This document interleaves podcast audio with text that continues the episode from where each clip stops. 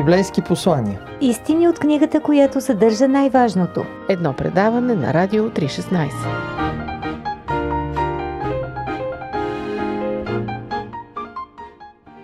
Скъпи слушатели на Радио 316, добре дошли в предаването Библейски послания. Днес мой гост е пастор Петър Кузев. Той е служител на църквата в Пловдив, участва в нашите предавания, специално библейски послания, но отново е наш гост и аз му казвам добре дошъл. Добре заварил. Скъпи слушатели, Библията има послания за всеки един от нас и Бог използва своите служители, за да може да стигнат тези послания до всички нас, чрез това, което те са размишлявали, изучавали, изследвали – и сега, благодарение на пастор Кузев, ще можем да се насочим към тези размишления от Библията, които са се родили в неговата глава, докато е изучавал и чел Библията. За какво ще ни говориш, Пепи? Това, върху което ще се спра, е свързано с един въпрос, който Исус отправя към своите ученици. Когато получава отговор, задава втори въпрос. И втория въпрос е така съществения въпрос, който касае лично нас защото първият е доста общ, докато втория изисква нашият отговор. И аз ще поговоря малко за отговора, за същността на самия Христос, какво представлява Той като феномен, който се появява и бива последван от толкова много хора, включително от тези ученици, на които Той задава въпроса. Считаш, че това е важно за нашите слушатели? Защо? Да, разбира се, защото когато прочетем въпроса, ще видим, че а, това е въпросът на въпросите в нашия живот въпрос, на който и ние трябва да отговорим, макар че той е зададен преди хиляди години към други хора. Това е въпрос, който Христос отправя и към нас днес. И е фундаментален. Фундаментален въпрос. Това е втория въпрос. Първият е по-общ, както казах. Вторият обаче е точно в целта и касае мен, теб и всички останали хора. Добре, нямаме търпение да чуем този въпрос и библейското послание, което си ни приготвил. Скъпи слушатели, останете с нас, продължаваме след малко.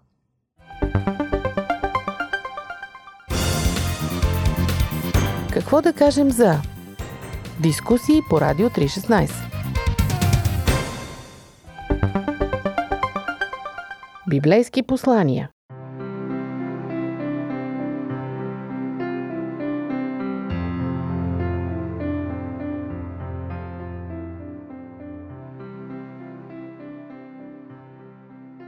скъпи приятели, това с което учениците на Исус очудват най-много е, че те дълго време са с Христос, обаче все още имат нужда да бъдат получавани, непрекъснато и постоянно.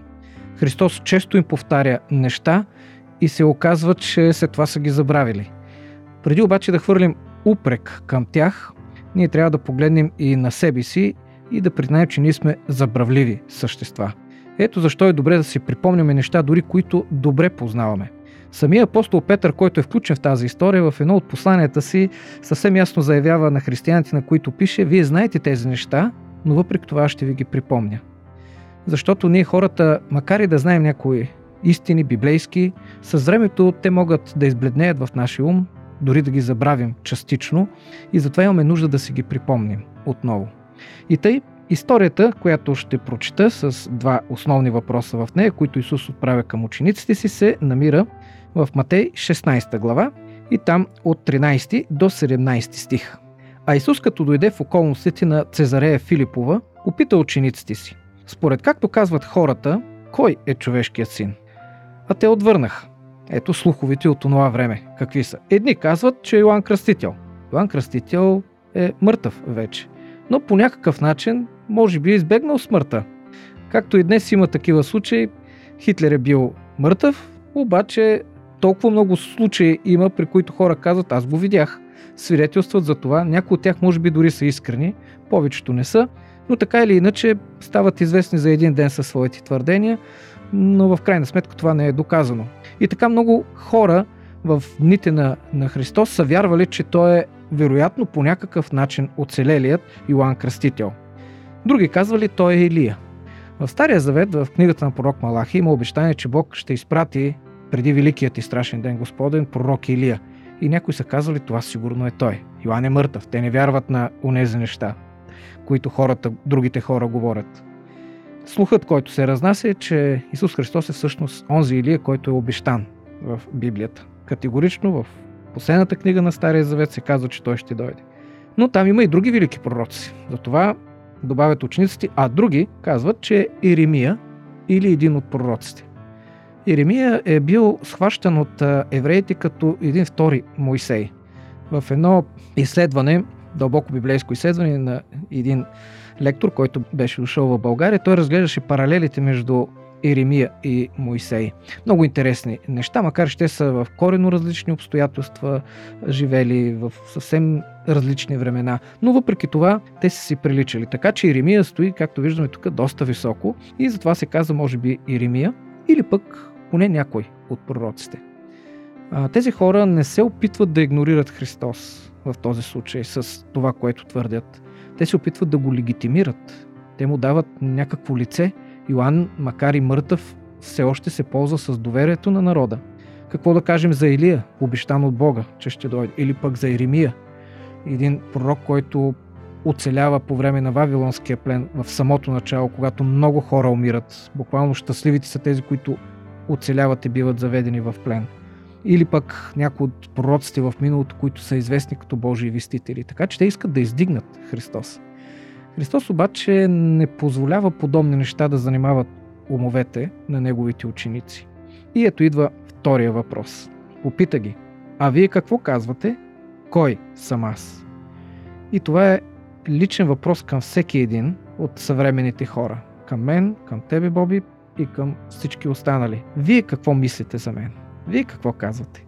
Ние можем да прощем за Христос невероятни неща. Особено в ерата на интернет. Всичко се знае. Всякакви теории се ширят. И най-обикновеният човек може да има някаква идея, която може да е смешна в очите на другите, но той я споделя и се счита свободен да го направи. И поставя Христос на някое място. За съжаление, днес хората не са толкова категорични за личността на Христос и не е легитимиране, както е било в миналото, а по-скоро поставяне някъде на място. Не е нещо кой знае какво. Обикновен човек, може би мъдър човек. Някои казват, о да, добър учител, моралист и т.н. Това са различни схващания. Обаче е важно какво казват хората, които вярват в него, които са го последвали, както учениците. Ако ние сме християни, как гледаме на Христос? Има ли опасност да го принизим, и да считаме хорското мнение за по-миродавно. Защото в тези времена някои хора бяха убедени, че Исус е Месията, който трябва да дойде, но не смееха да го изповядат поради, да речем, страха от юдеите, се казва при един случай. Или защото са имали а, престижна работа и могат да я загубят. Например, Никодим е бил член на Синедриона. Ако изповяда Христос, това може да му коства мястото.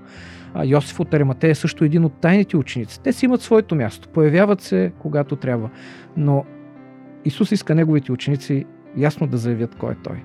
Затова, според както казвате вие, кой съм аз? Симон Петър отговори, ти си Христос, син на живия Бог. Ако се спомняме, случая се случва до Цезарея Филипова. Това е един град, който е построен от Филип, или по-скоро доразвит от Филип и Руд. Той е наследник на Ирод Велики, прави този град обаче в чест на един от римските императори – в крайна сметка градът не е толкова известен, но неговите околности са. Там е един от изворите на река Йордан, близо до това място.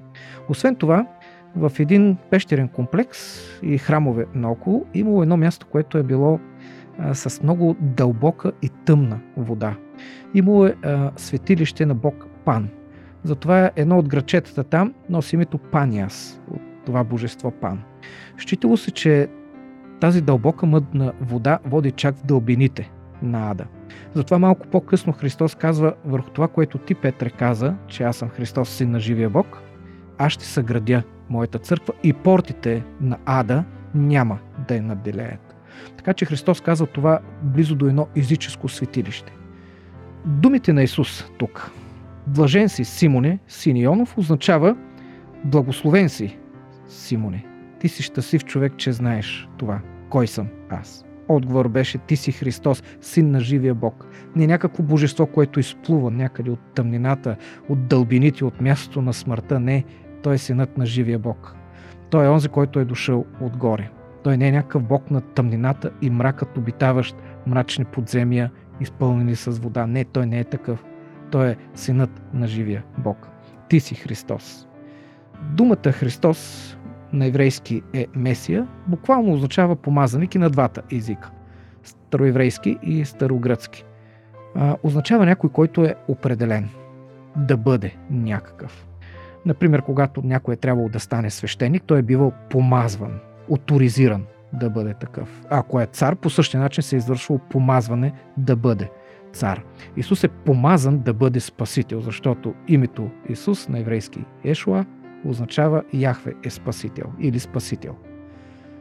За по-кратко превеждано. Така че той е помазан да бъде спасител. Той е помазаникът, този, който е определен да бъде такъв. Симон Петър изразява своето категорично схващане кой е Христос. Това, че ние знаем кой е Христос, не ни пази в бъдеще да не сбъркаме и да не сгрешим в нещо. Виждаме, че макар да знае кой е Христос, по-късно Петър се отрича от него, но след това се завръща при него. Всеки, който е опознал същността на Христос, няма начин да не се върне. Когато много хора напускат Исус след като Той казва някои трудни за приемане неща, Исус казва на учениците си да не би да искате и вие да си отидете. И те казват, Господи, при кого да отидем? Ти имаш думи на вечен живот. И ние вярваме и знаем кой си ти, че ти си Божия син.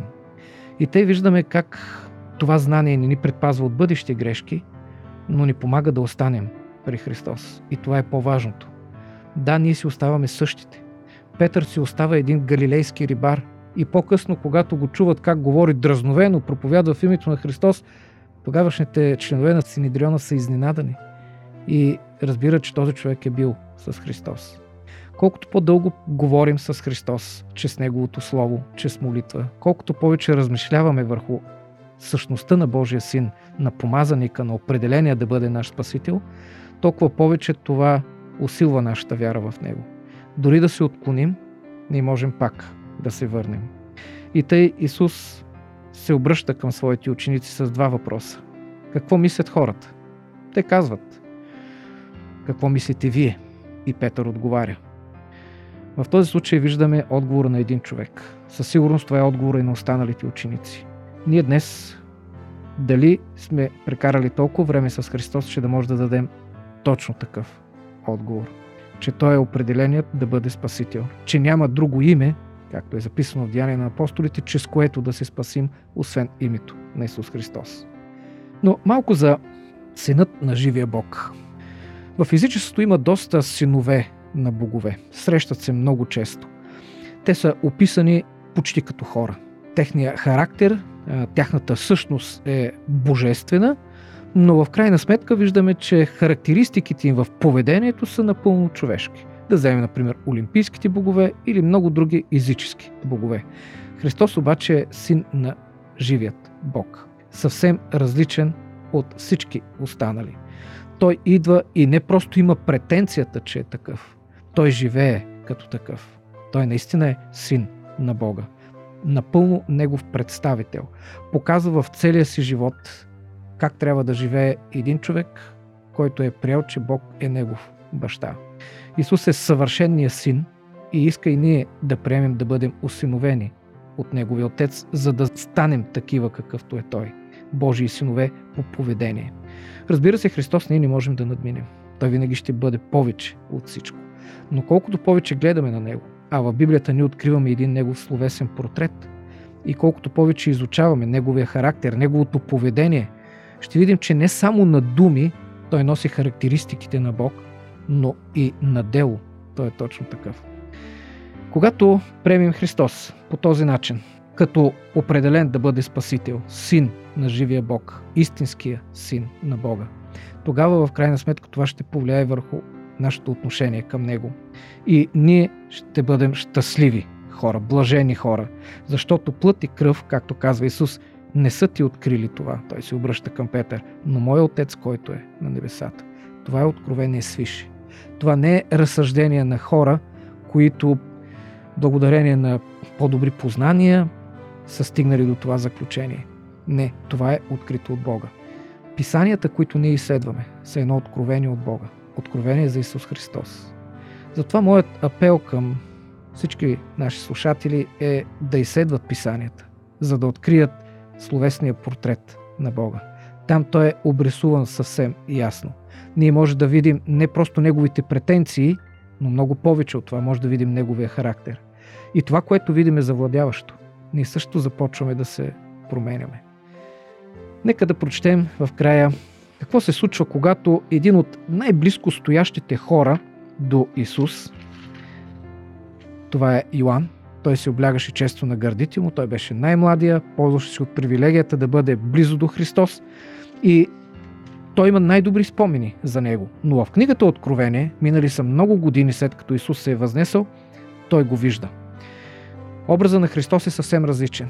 Той не е онзи обикновен галилейски учител, чието дрехи са покрити с прах, нозети му носят сандали и който е полегнал на една страна, а Иоанн се е облегнал на неговите гърди. О, не! Христос е съвсем различен. В Откровението на Йоанн 1 глава от 12 стих Йоанн казва И се обърнах да видя този, който ми проговори. И като се обърнах, видях седем златни светилника. Съвсем различна обстановка. И насред светилниците видях един, който приличаше на човешкия син, облечен в дълга дреха и припасан около гърдите с златен пояс. Приличаше, Йоан не го ли познава? Минало е много време, но той не може да го забрави. Но тук Христос е нещо повече от това, което е бил. Той е в своята царска сила и власт. Той е божественият цар на целия свят. А главата и косата му бяха бели като бяла вълна, като сняг, и очите му като огнен пламък, и нозете му приличаха на лъскава мед, като в пеш пречистина, а гласът му беше като на много води. Описанието на Христос тук е различно. Но това е същият Исус, който е бил тогава заедно със своите ученици. Ние днес не виждаме Бога. Какъв е Той в нашите очи, в нашите духовни очи? Това, което четем, успява ли да привлече нашия ум и да ни разкрие Неговото величие, все още прикрито, защото един ден ще го видим в неговото пълно величие. Иоанн като го вижда, Иоанн, който винаги се е облягал на неговите гърди, съвсем спокойно, в 17 стих на същата тази първа глава, книгата Откровение каза и като го видях, паднах при нозете му като мъртъв. Едно е да слушаме за Христос, да казваме кой е Той, но един ден ще го видим в цялата му слава и величие. Как ще погледнем на Него тогава? Ето това е въпросът, който трябва да се зададем. И моя апел е нека изследваме писанията, за да го опознаем добре. Защото един ден ще го видим, както Йоан го е видял в цялата му слава и ще разберем, че това е гледка, която се е заслужавала всичко. Да, тя ще бъде страшна, величествена, но Христос ще погледне на всеки един, който го е приел за Божий син, за Спасител, за помазан да ни спасява. И ще им каже, моята благодат е достатъчна. Точно както направи с Йоан и с това искам да завърша. Паднах като мъртъв, а той сложи десницата си върху мен и каза, не бой се, аз съм първият и последният и живият. Бог иска да не се боим един ден, когато го видим. Но за да не се страхуваме, това започва още от днес. Ние трябва да го опознаваме все по-добре и по-добре. Неговия образ трябва да е ясен в ума ни, защото един ден ще бъдем изненадани да го видим в цялата му слава, в цялото му величие. Дано да бъдем от хората, върху които той поставя десницата и казва не бойте се.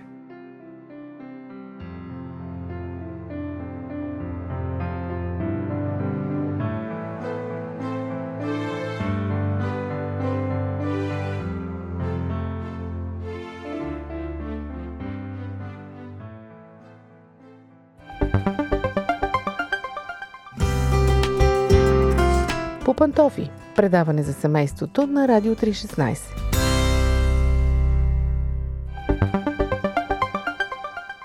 Библейски послания.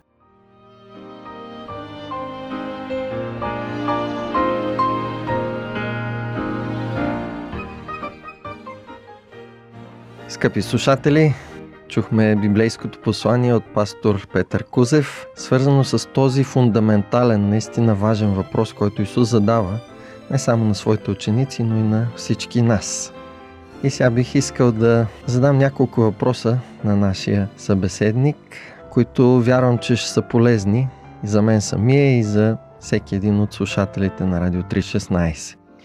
Пепи, кога разбираш кой е Исус и го изразяваш като Петър? И това винаги ли е откровение от Бога? А, първо ще започна с една шега.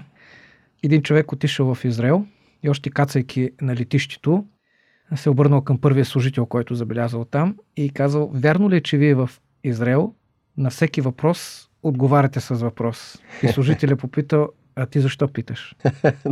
така, така че напълно естествено е, когато се задават въпроси, хората да си Да разменят върне. такива, да, да се върнат. Да, аз считам, че винаги е откровение от Бога. Приемам, че всяко нещо, което не се разкрива, е откровение. Но държа да отбележа, че то наистина е прогресивно. Самата Библия така е написана. Когато за първи път се споменава, че ще дойде някой, който ще спаси хората, преди изобщо да се говори за помазване и каквото и да е било, не се знае кой ще. Само се знае, че ще го роди жена. Нищо повече. Това е първото Божие обещание.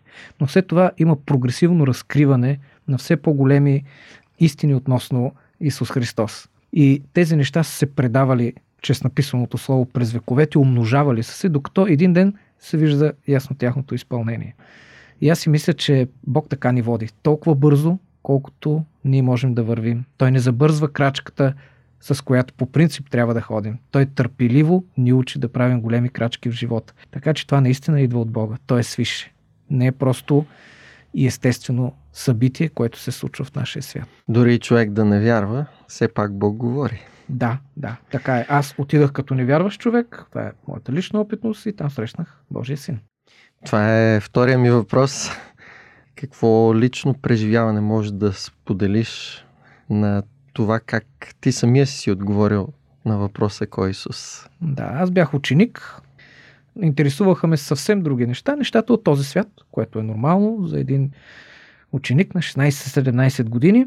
Когато ме поканиха за първи път на църква, аз си представих, че там ходят хора, които са с черни дрехи и бели кички. Това беше моята представа за християните, които проповядват в името на Христос и мисълта ми беше, без да изразя на глас, «Абе, какво ли знаят тия? Изобщо нямах идея колко много знаят. Когато втори път ме поканиха да отида на църква, обстоятелствата бяха различни, може би някой друг път ще се спрем повече върху това. И когато отидох и влезнах там в салона, където се събираха хората в младежкия дом в Смолен, аз видях, че всичките ми представи са били неправилни. Не помня нищо от това, което се е говорило. Било е съботно училище и проповед, които правим нормално в църква богослужение. Влезнах невярващ и излезнах вярващ. И това за мен беше също откровение свише. Не мога да го обясня. Никога преди това не ми се е случило подобно нещо. Отидох буквално търсейки човешки синове и срещнах Божия син. Както Исус каза, кой е човешкият син, а Петър му отговаря, ти си Христос, син на живия Бог. Като че ли дига ранга. Исус говори за себе си като човек, който е дошъл да ни замести, да умре като човек за нас, но освен това Петър вижда неговата божественост. Така и аз отидох, мислейки, че това е просто едно хубаво човешко учение, преживяване на хората, които са там, защото аз бях впечатлен преди това от човек, който посещаваше това място, обаче срещнах там Божия син. И това може да кажеш, че е влияние на Бог върху умът и върху Да. сърцето. То е необяснимо, трябва да се преживее. Аз бях атеист, атеистите казват да видя и ще повярвам, да пипна и ще повярвам. Библията каза повярвай и ще видиш и ще пипнеш тогава. Добре, благодаря ти за твоето участие. В края бих искал да те поканя да се помолиш Да, за нашите се. слушатели за края на нашето предаване. Боже наш, благодарим Ти за Твоите откровения в нашия живот.